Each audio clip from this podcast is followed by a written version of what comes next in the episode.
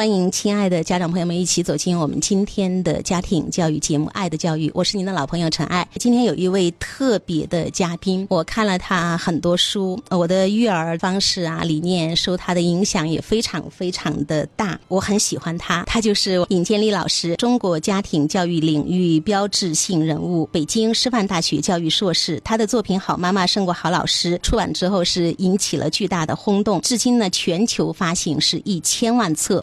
呃，可以说尹老师是影响了千万家庭，启发了千万家庭，帮助到了千万家庭。非常开心今天能够请到啊尹老师跟我一起来做今天的这一档家庭教育节目。在我的群里，我当时说尹老师来做节目的时候，有一位家长立刻反馈说看过尹老师的书，非常的具有操作性，而且书很好看。当然很多啊这些妈妈们经过实践也证明说尹老师的书很全面很管用，其实涉及到了家庭教育生活的方方面面。在接下来的时间呢，我们将会有幸啊，我们成都还有四川的正在收听节目的家长朋友可以听到尹老师的声音，因为他不在成都啊，非常遗憾，今天我们只能够听到声音。那有教育专家评价说，当代的中国家庭教育如果没有尹建莉就不算完整。尹老师晚上好。哎，晚上好，好主持人好。那在我们今天节目一开始，我想就是请尹老师能够说一说你的核心教育理念，让大家正在收听节目的所有的听众朋友们有一个更直观的感受。要是如果说一定要概括我的核心教育理念，其实也就是经典教育学中所倡导的自由和爱，也就是这两个核心词吧。然后我现在实际上我把这种自由和爱自己理解哈，其实它就是一种自然养育，就是顺应孩子的天性，自然养育它就好了，它就你可以成为一个优秀的孩子。听起来好像特别的简单哈，尹老师。嗯，你当时还有一本书《最美的教育最简单》对对，《最美的教育最简单》我特别喜欢、嗯、还有就是《好妈妈胜过好老师》、嗯、所以今天呢我就想我们能不能通过回答家长们的一些个问题，我们来呈现你这个最美的教育好不好。嗯，看看第一位家长他的这个提问，他说呃，六岁半的男孩最近感觉好逆反啊。哎，因为我觉得现在家长、嗯、尹老师我们都知道，除了特别热衷于就是关注手机跟作业这两个事情之外哈，会发生很多的冲突、嗯、还有就是家长们特别热衷于立规矩定规则，有没有这种感受、嗯嗯、对，这种现象太普遍了。像这位家长你说你的孩子特别逆反，你真的应该高兴，孩子逆反不是一件坏事儿。你设想一下，一个孩子事事听话，你难道更高兴吗？儿童成长他是要发展他自己的，你想如果他要成为他自己，他怎么可能完全跟你一样呢？现在人们很多就是当孩子不去听家长的话，要按照自己的想法去做的时候，家长们就觉得说哦你逆反了，特别不适应。我觉得这个是需要家长调整自己的。嗯，而且尹老师我知道哈，你特别不愿意听到的是什么有逆反期，儿童逆反期几岁，然后青少年到了一个什么逆反的阶段。你觉得其实每个孩子他没有所谓的逆反这样的一个阶段跟时间是吗？对对，你你不存在。我的作品就是在我的作品中我我就说过，就是我们说两岁逆反期啊，青春期逆反期哈，嗯，用逆反期来形容儿童他那个急速变化的一个时期，这其实是对儿童的一种妖魔化的评价。而孩子天性其实都是温柔善良的，他只不过是在一些特别的时期，他的身心在迅速的发展哈，但他又不够成熟。那么对于不够成熟的孩子来说，他当然可能不能够处处符合我们成年人的一些规则和要求，所以我们给他贴了个标签，就是逆反。哎，要给他贴标签，是你你逆反了。这个其实我记得我女儿两岁的时候，原来她是要让我来给她穿衣服的。哎，其实这个很简单，妈妈给穿衣服很简单。到她两岁左右的时候，她就开始要自己穿衣服。有时候我真的很着急，着急赶着去上班，想赶紧给她穿衣服。赶赶快走，他他就坚决不干，要自己慢慢磨磨蹭蹭的、呃、去穿。然后我看眼看着表要迟到了，他在那块那个小手不慌不忙的扣着扣着。就是他这些现象是非常非常正常的，每一个孩子他都要经历这样一个不听话的阶段的。嗯，尹老师那个时候也是处于一个着急想要催促的状态是吗？也有也也肯定有，因为嗯、呃、你确实很多、呃、我们成年人安排的这个时间它是有限的啊，嗯，几点要去上班，几点要干什么。孩子有时候真的是不配合，很多方情况下都是，孩子是不能够理解你的成年人这个安排的。嗯，那么我们呢，却时时刻刻对孩子提出各种各样的要求，要求他来配合我们。嗯，有时候真的是孩子很难完全配合大人的。我觉得这个这种情况下，你就要怎么样想一些办法呀，跟孩子怎么样做一些调整，反正不要随便给孩子贴一个标签。那刚刚我们有呃描述到一位家长一位妈妈的问题，那么他提到了逆反，我说待会儿我们还会谈到妈妈的一些个规矩，规矩尹老师会怎么来解读，规矩跟规则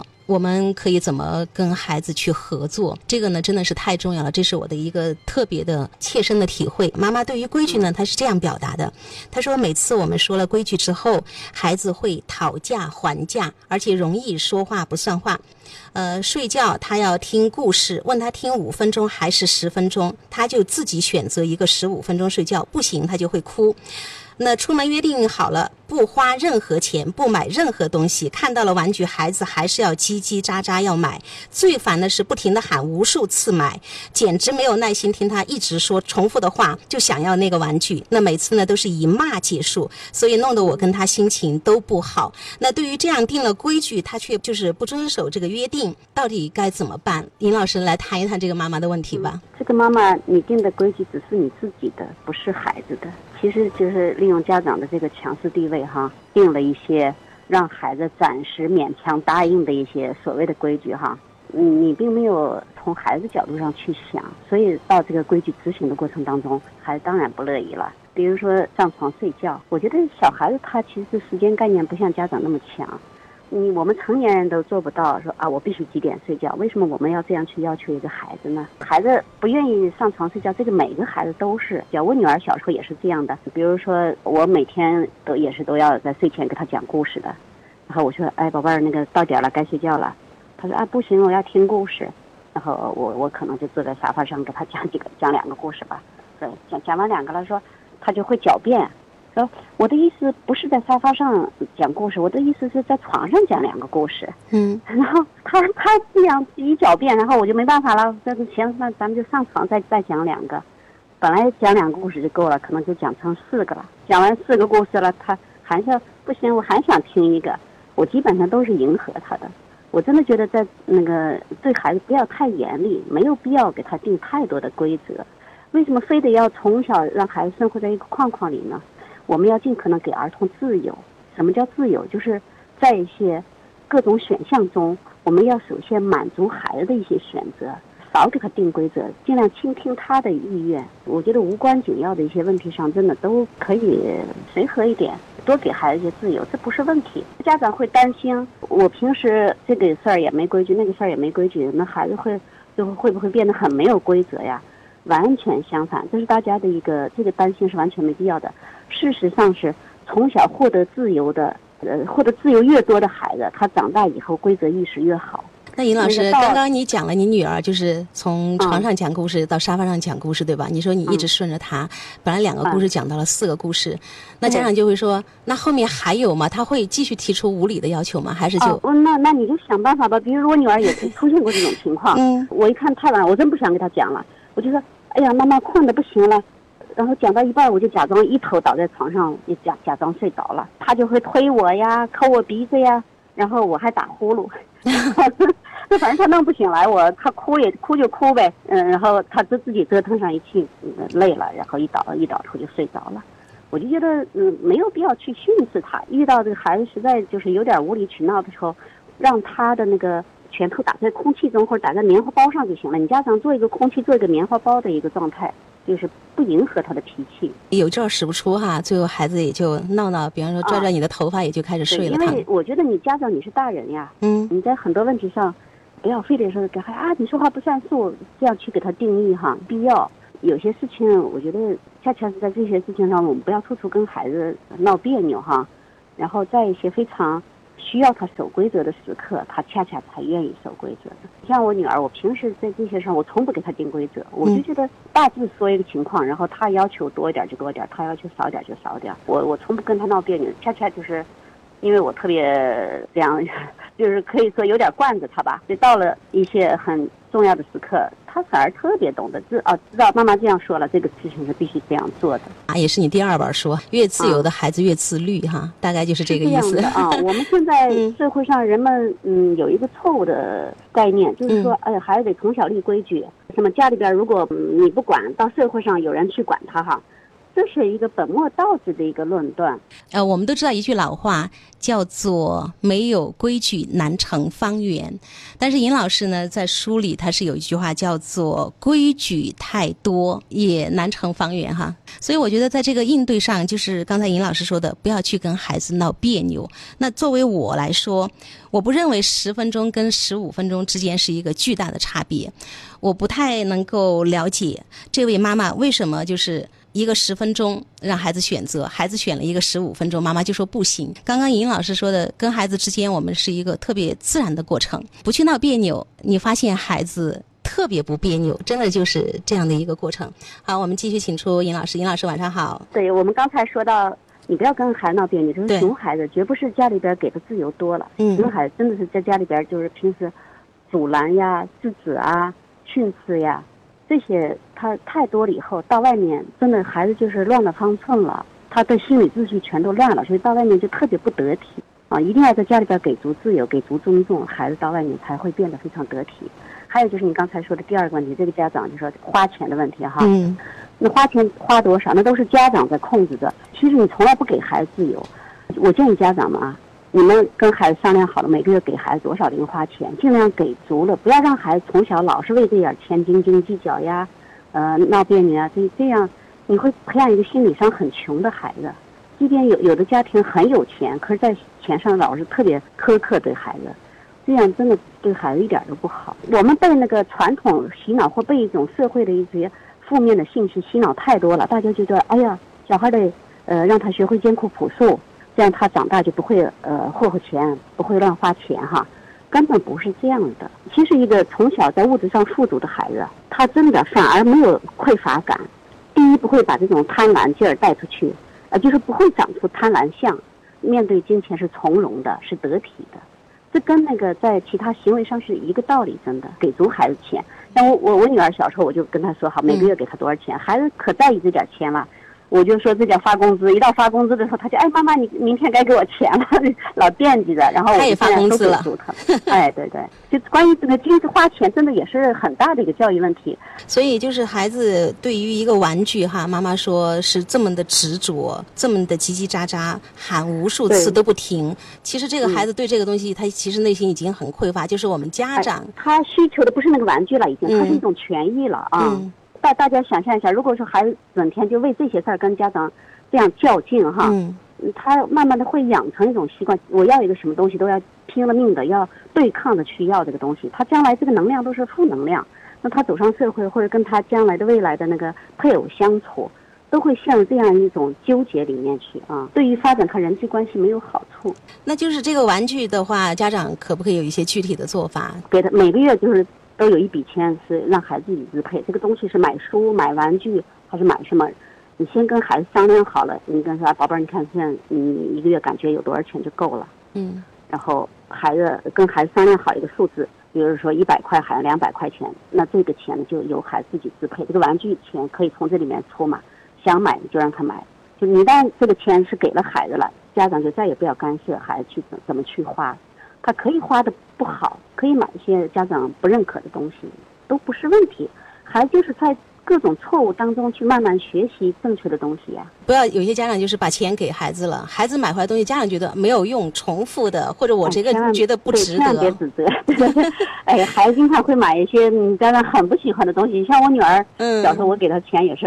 他买那乱七八糟的东西，真的我觉得我心里边是很不认可的，但是我忍住了，嘴上从来不说。哎，他买啥都是好的，因为那是钱，是你已经给了孩子了，一定要让他自己去支配。我们说要培养孩子独立自主的精神哈，独立判断的能力，就是从这些小事儿一件又一件的小事儿去培养呀。嗯，当他独立的去买一些东西的时候，这其实也是在发展他的一种能力嘛。他通过哎，我买了一些不好的东西，我慢慢才能够学会怎么样去选择，是吧？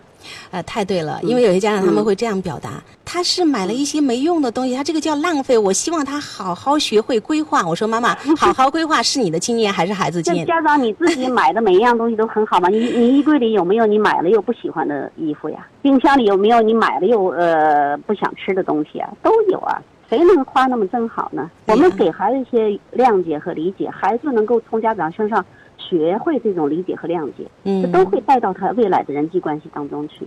这个时候看到有家长说激动，能够听到尹老师的声音，还有说物质匮乏感，还有人说能听到尹老师的现场直播。其实尹老师你知道吗？我一直跟你联系也是因为看我经常看你的微博嘛，我就会听到有些家长说尹老师好想听到你亲自讲。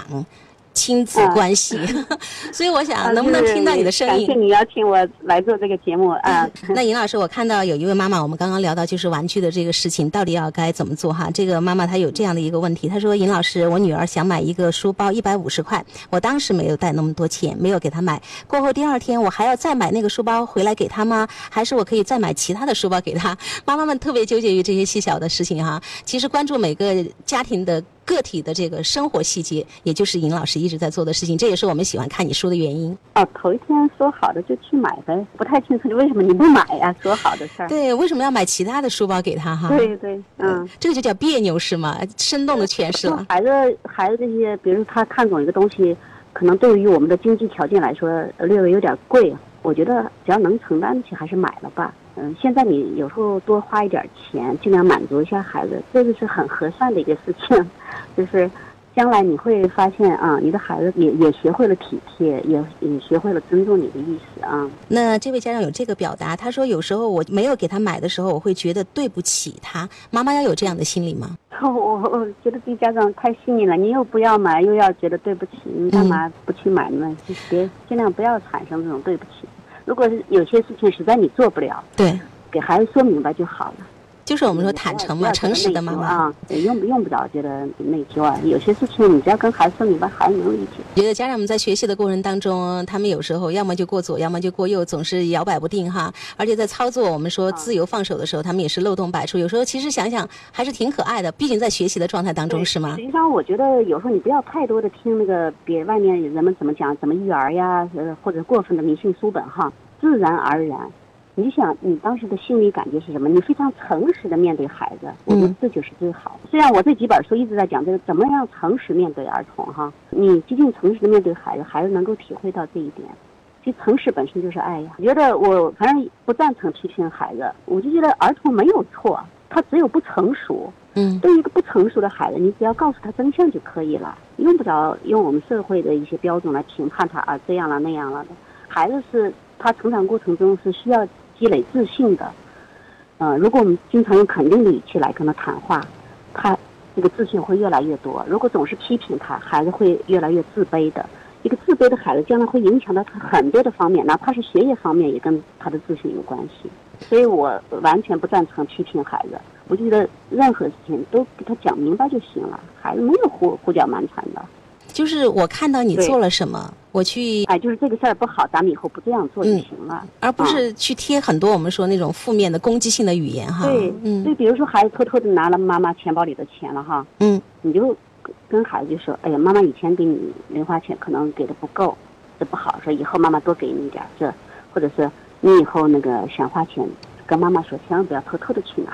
嗯，就心平气和的把这个事儿说了就行了，不要给孩子定义说啊你偷东西啊，你道德败坏啊之类的，千万别这样这样说啊。所以有时候你说的自然养育，嗯、自然两个字可能就是这个样子的，是吗？对对对，嗯，我们不要不要焦虑，有时候家长就是会放大这些东西，而一看孩子偷了呃妈妈一百块钱，马上就放大这个事情的性质，哎呀你你道德败坏，你将来会不会堕落成一个小偷之类的？不会的。大家一定要相信人的天性是美好的，我们之所以呃有很多的焦虑，犯很多的错误，就是我们对这种天性的美好不信任。你越不信任，你的孩子越表现的差，你越信任他，他会越是朝着你那个爱信信任那个方向去走啊。好，那尹老师，特别巧的是，今天在我们群里有一个参加了你们父母学堂戒吼活动的家长，嗯、他也重温了老师的《好妈妈胜过好老师》，他说两本书，嗯、呃，他就是想学会给孩子自由的一个妈妈，但是他遇到了一个问题，所以今天呢，他也进我的那个群了哈。今天跟我，我当时一看，我觉得真是一个机缘巧合，他是有这样的问题。嗯他说：“尹老师你好，开学之后呢，我继续给孩子自由。这是开学第一周，说说作业问题吧。孩子回来直接玩，我偶尔提醒他，他答应之后继续玩，玩到很晚，最后作业做得非常的少，我就让他直接睡觉，我就帮他完成了。我已经帮他完成了两天作业了。再说上学的问题吧，我不像以前那样，就是反复的会催他赶紧走啊，或者怎么样。我提醒一次我就去上班，他就会在家各种的磨蹭。昨天迟到了十分钟，今天迟到了半个小时。我去跟老师沟通。”说这个是混乱期，呃，我会比较煎熬。我说我也在调整自己。那么作业问题我也跟老师沟通过，说放手管理孩子，呃，那么孩子一定会有一个混乱期。但是感觉老师对我的这个反应非常的平淡。家长说我是在 Q Q 上跟老师沟通的，他就回复了我一个字好。嗯、所以我不知道我到底现在哈就放手的这十几天，我感觉孩子跟我亲近了，在家很快乐，这个呢是让我开心的。但是我有一个问题，我目前的处理方式有没有什么问题？还有我担心孩子管理的这个混乱期间我 hold 不住了，没有调整好心态，回到以前该怎么办？会不会更糟糕？这个家长其实他最后一句说 hold 不住了，这个就反映了他的一个问题、嗯、他并没有非常坦然和信任这种方式，他只是哦，我这样试试行不行？像他内在没有解决了自己内在的一个冲突。然后你可以看到家长这个处理方式都是他出面去做什么。嗯，我说的自由就包括我们把这个权益要全部交给孩子，比如说孩子今天的作业写与不写，要不要妈妈帮忙去写哈？这个是由应该是由孩子自己决定的。家长你不能一边又要提醒孩子去呃去去床上睡觉，一边又要帮他写作业，嗯，都是还是你在替他做决定嘛。嗯，所以这个不是妈妈理解的自由。哎，对对，嗯、我觉得。这个家长啊，就说你已经摸摸见了那自然养育的一个一个把手哈，就差推开这扇门了。嗯，你还是需要学习的，不是一个你时间上坚持不坚持的问题，而是你从理念上是不是理解到它的背后的精髓。有时候真的我们理解一个理念，嗯，它不是说我听说了我马上就能做到，它是需要在一个场域或者在一个环境里面不断的去强化强化。比如像我们做了那个迎接力父母学堂，就是想帮助家长们具体的解决这些呃实际的困难。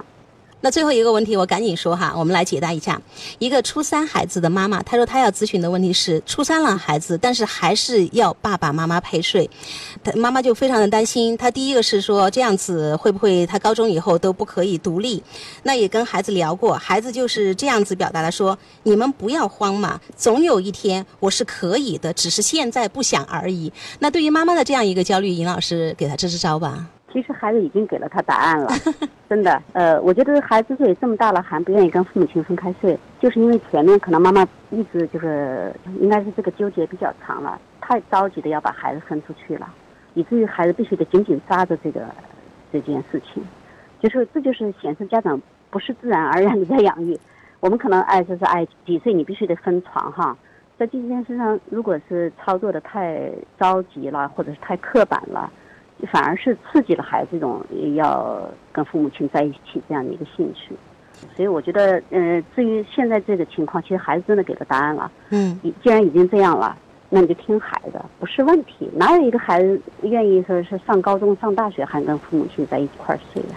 以后你你想拉人家，人家都不愿意跟跟你在一起了。哎呀，所以尹老师有时候就是这么放松。嗯、其实我经常说，家长放松的心就是对孩子最好的教育。没错，实际上我觉得现在家长们就是焦虑太多了。嗯、首先，很多的概念已经先入为主了，你应该怎么样，你应该怎么样，有这个担心，有那那个担心。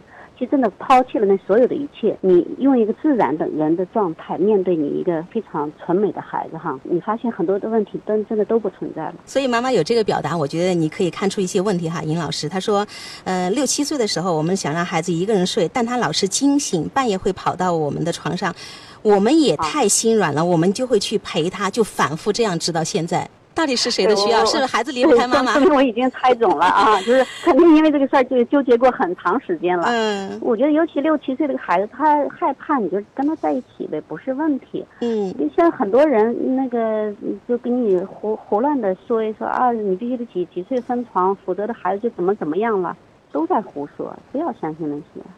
条条框框不要太多。哎，我们我们以前没有这种概念的时候，嗯，我们整个这个社会有几个变态的。都很正常，现在反而是越是讲究这些东西哈，嗯，我发现变态的越多啊。所以听尹老师讲，我们要颠覆一下我们的三观，是吗？对，嗯、美好的东西都不复杂，嗯，都不别扭。